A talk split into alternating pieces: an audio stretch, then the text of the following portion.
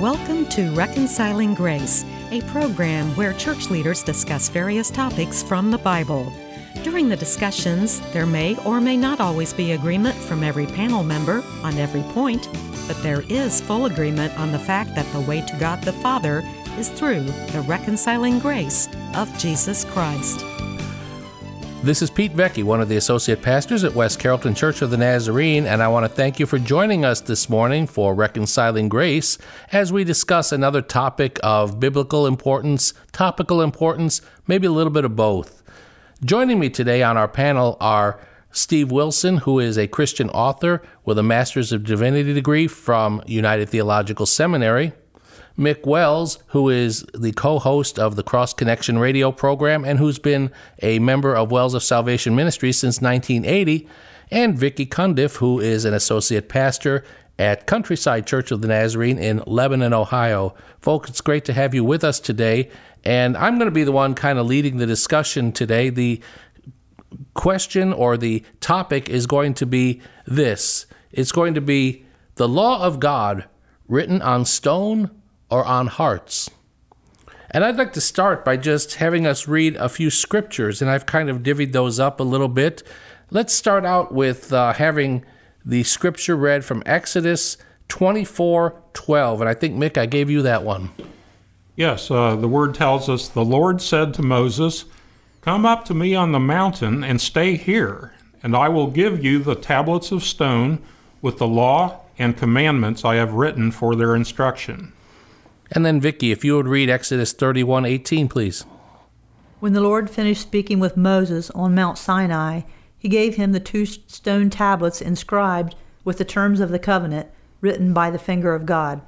And then, Steve, how about Deuteronomy 27, verse 8? You shall write very clearly all the words of this law on these stones you have set up.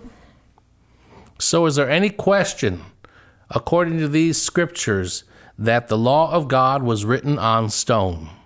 No. No, not at all. It's very clear from those scriptures. Um, those were the Ten Commandments that, that God had written. Uh, he inscribed them, and then uh, in Deuteronomy, they were again inscribed after Moses had actually broken the first tablets. So the law of God is written in stone. But then we get to the book of Jeremiah. Jeremiah is prophesying here. And what happens in Jeremiah 31 33? Mick, would you read that, please? Sure. This is the covenant I will make with the people of Israel after that time, declares the Lord.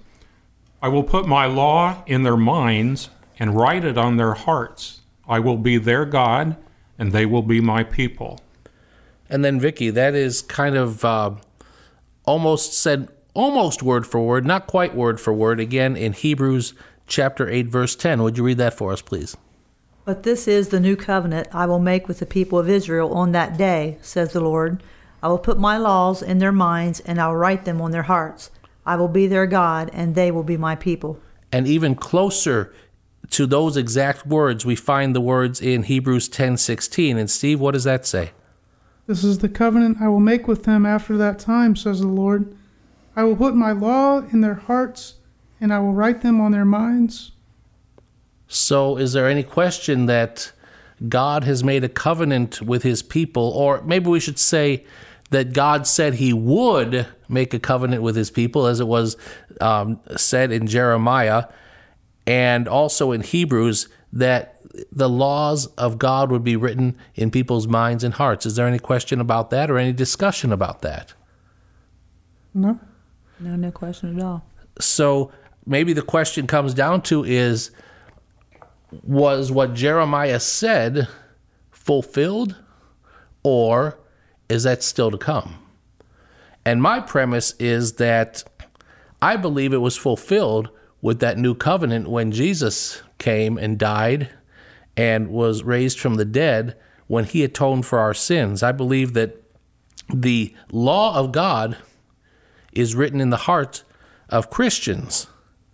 Now, I'm going to do something just a little bit different uh, today. I don't like to do a lot of reading when I'm when I'm doing these programs, but as I was researching this, I came upon something, and I have to be very honest with you. It was a document that I had in some of my notes from the year 2012, and I'm not exactly sure where it came from. I didn't notate who wrote it or whatever. I think some of it was my own writings, but also in response to something that somebody else had written.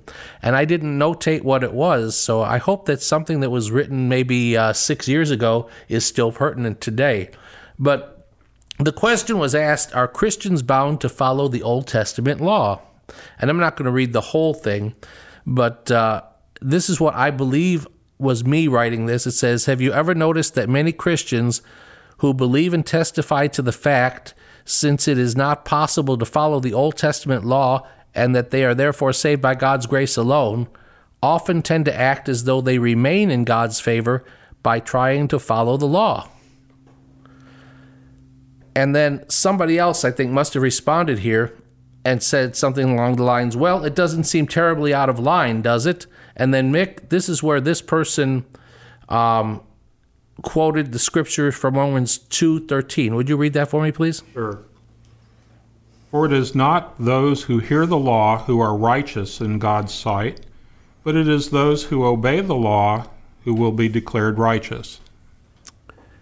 And the passage that I have with uh, Romans 2:13 um, says the, the the translation that I have, I should say, says, "But it is the doers of the law who will be justified." And then the end of the previous verse right before that, though, says, All who have sinned under the law will be judged by the law. I didn't have you read that, but that's what it says right before Paul said that. He said, All who have sinned under the law will be judged by the law. So here we go again. This is something that I think I probably wrote and was responding to, and it says this. So let's put it together. All who have sinned under the law will be judged by the law. For it is not the hearers of the law who are righteous in God's sight, but the doers of the law who will be justified. And again, those are not my words. I was just quoting scripture there from Paul. And then I said this the same Paul who authored those words also authored these words as found in Galatians 2 19 and 21. And Vicki, I believe I'm going to have you read that one. For through the law I have died to the law, so that I might live for God. I have been crucified with Christ and I no longer live, but Christ lives in me. The life I now live in the body, I live by faith in the Son of God, who loved me and gave himself for me. I do not set aside the grace of God, for if righteousness comes through the law, then Christ died for nothing. Christ died for nothing if righteousness comes to the law. So it seems that Paul is saying here that we are to die to the law, but we can't stop there. We are to die to the law because, as you just read, Vicky, it says, in order to live for God. Does anybody have any comments on that?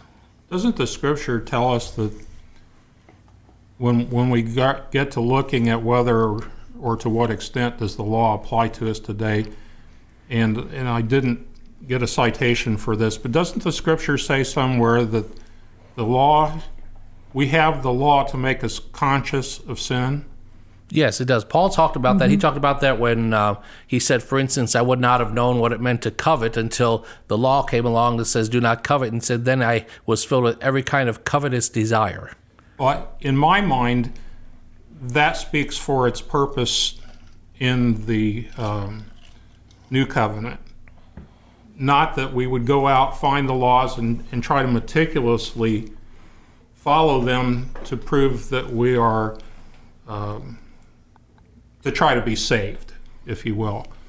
But it's it's to make us conscious of God's values on how to live our lives. That's kind of how I see it.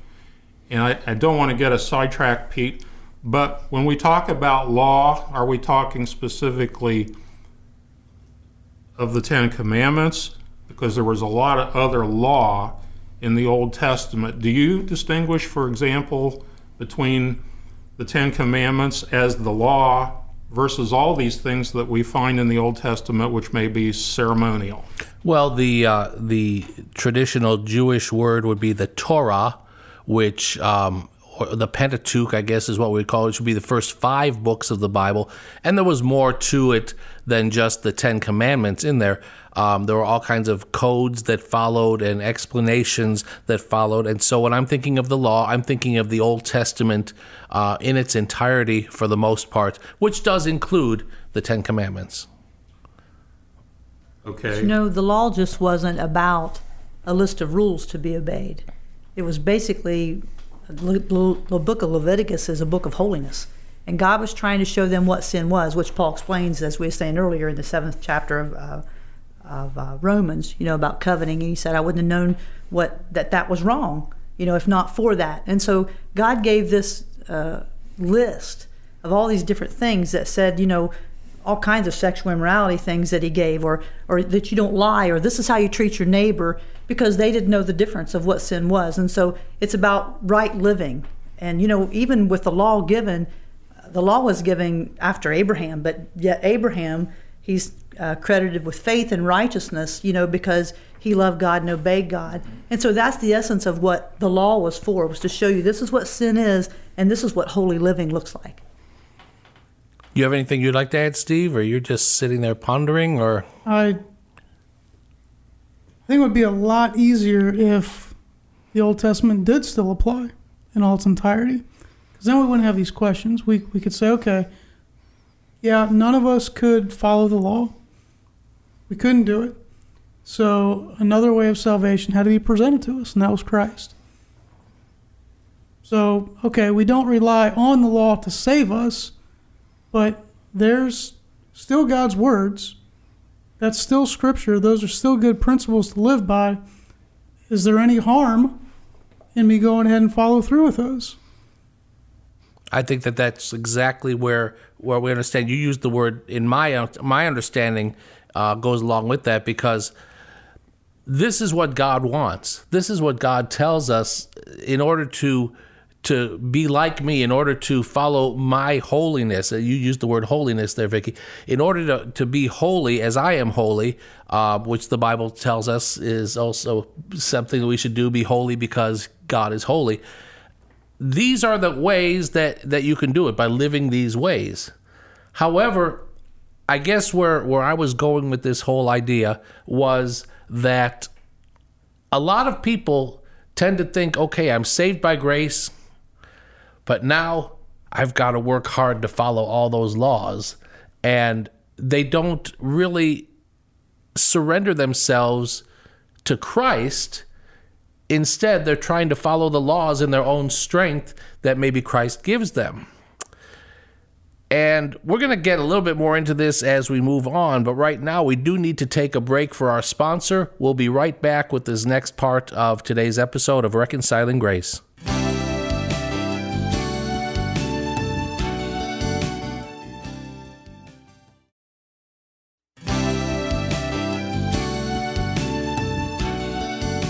And this is Pete Vecchi back with you with our episode of Reconciling Grace today, where we are discussing the law of God written on stone or hearts. Again, joining me today are Steve Wilson, Mick Wells, and Vicky Cundiff. And we were just talking about the fact that uh, people need to be able to die to the law, but that would be in order to live for God by not striving so hard to follow all the dictates of the law is written in the Old Testament, but rather surrendering to God more and more. And I was reading some notes before that somebody else had written again. I don't think that these were my words here. This is what somebody else said in a conversation. It says, This issue has been debated for centuries. The heart of the matter, as far as I can see it, is that it is God's purpose that the Torah might be fulfilled in us. The Torah was not able to empower us to follow it, though. It did offer a way for atonement within its own framework, but not for keeping it. And then Paul explained the following in Romans 8 3 and 4. And Steve, I think you were going to read that for us. It says, For what the law was powerless to do, because it was weakened by the flesh, God did by sending his own Son in the likeness of sinful flesh to be a sin offering. And so he condemned sin in the flesh, in order that the righteous requirement of the law might be fully met in us who do not live according to the flesh, but according to the Spirit. And as I'm reading this, I'm I'm seeing lowercase l as law, and that's kind of the confusing thing about this conversation is when we read scripture, uh, we have to remember that there was no capitalization in the original uh, languages.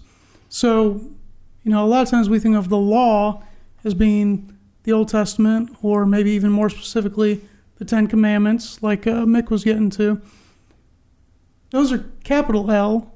And then when we talk about the law of God, um, maybe we're thinking more about uh, a lowercase l, as in the principles of God. Like in uh, Galatians 6 2, it talks about the law of Christ, which would be uh, the principle that Christ would have us live, uh, live toward, live by. So we, get, we have to basically just um, make sure we understand that when we're talking about the law of God written in our hearts, we're not talking about the entire Old Testament law being written in our hearts, being still um, something that Christians need to follow. It's it's more the principles of God written in our hearts through the Holy Spirit. It Kind of shows us what God is like. Maybe is that would be a, a way of saying that the Old Testament law, as it applies to Christians, is not something that we have to follow every. I think, as it says in the King James, every jot and tittle, but that we need to follow the principles laid out there because that's kind of what uh, what it means to follow a holy God by by living a life of holiness. Would that be kind of a good way of putting it? Yeah, I think maybe even uh, kind of summarize what I was saying. The uh, capital L law of God, Old Testament, follows the little l law of God. So, right, it shows what God is like, um, and for them it fulfilled a, a, certain purpose. And in us, the Holy Spirit shows us what God is like in, uh, in maybe a clearer way we can get into the weeds with all this stuff. You know, I, when I say get into the weeds, I mean just dig in and dig in and dig in. Um, and I'm one of these guys, and I think Mick, you're even more so than I am about wanting to analyze and dig into these things and really try to figure it all out. And um, I've I've come to realize that theologians and theologians, I should say, and biblical scholars can just really dig into this, you know, yes, but what is the meaning of meaning, you know, or something like that. And uh, I, what about the average Christian? And there's nothing wrong with being average. I like to say that, you know, half of all the people we know are below average, most likely, because average means average. And not everybody is a biblical scholar. Not every Christian is a biblical scholar. God wants to communicate to everybody. You know, I don't think that the vast majority of people in any given congregation, in any given worship service, are, are deep biblical scholars. Now, there's nothing wrong with that. You know, there's nothing wrong with people studying the Word of God. All of us have studied in ministry uh, at some point in time and, and, and, and gone to um, school to learn these things, and that's important that's, that, that some people do it, but not every Christian is going to do it, and I need to make that clear. Um, and and what I like to get at was that sometimes it's that old acronym that I think I've shared with you all before is I have to remember the acronym about this when it comes to things theological. The acronym is KISS, K I S S, which means keep it simple, stupid. That's me. I have to think about that because not everybody wants to dig into those weeds the way I want to. And so here's kind of the way that I have uh, been able to, if you want to say flesh it out a little bit, maybe uh, summarize it in this way. I've realized that the simplest way of describing the essence of sin is selfishness. What does that mean? Part of selfishness means that I want my way instead of wanting God's way. Well, part of me says, well, in order to follow God, I've got to earn it. I've got to do something to make sure that I'm doing the right thing before God.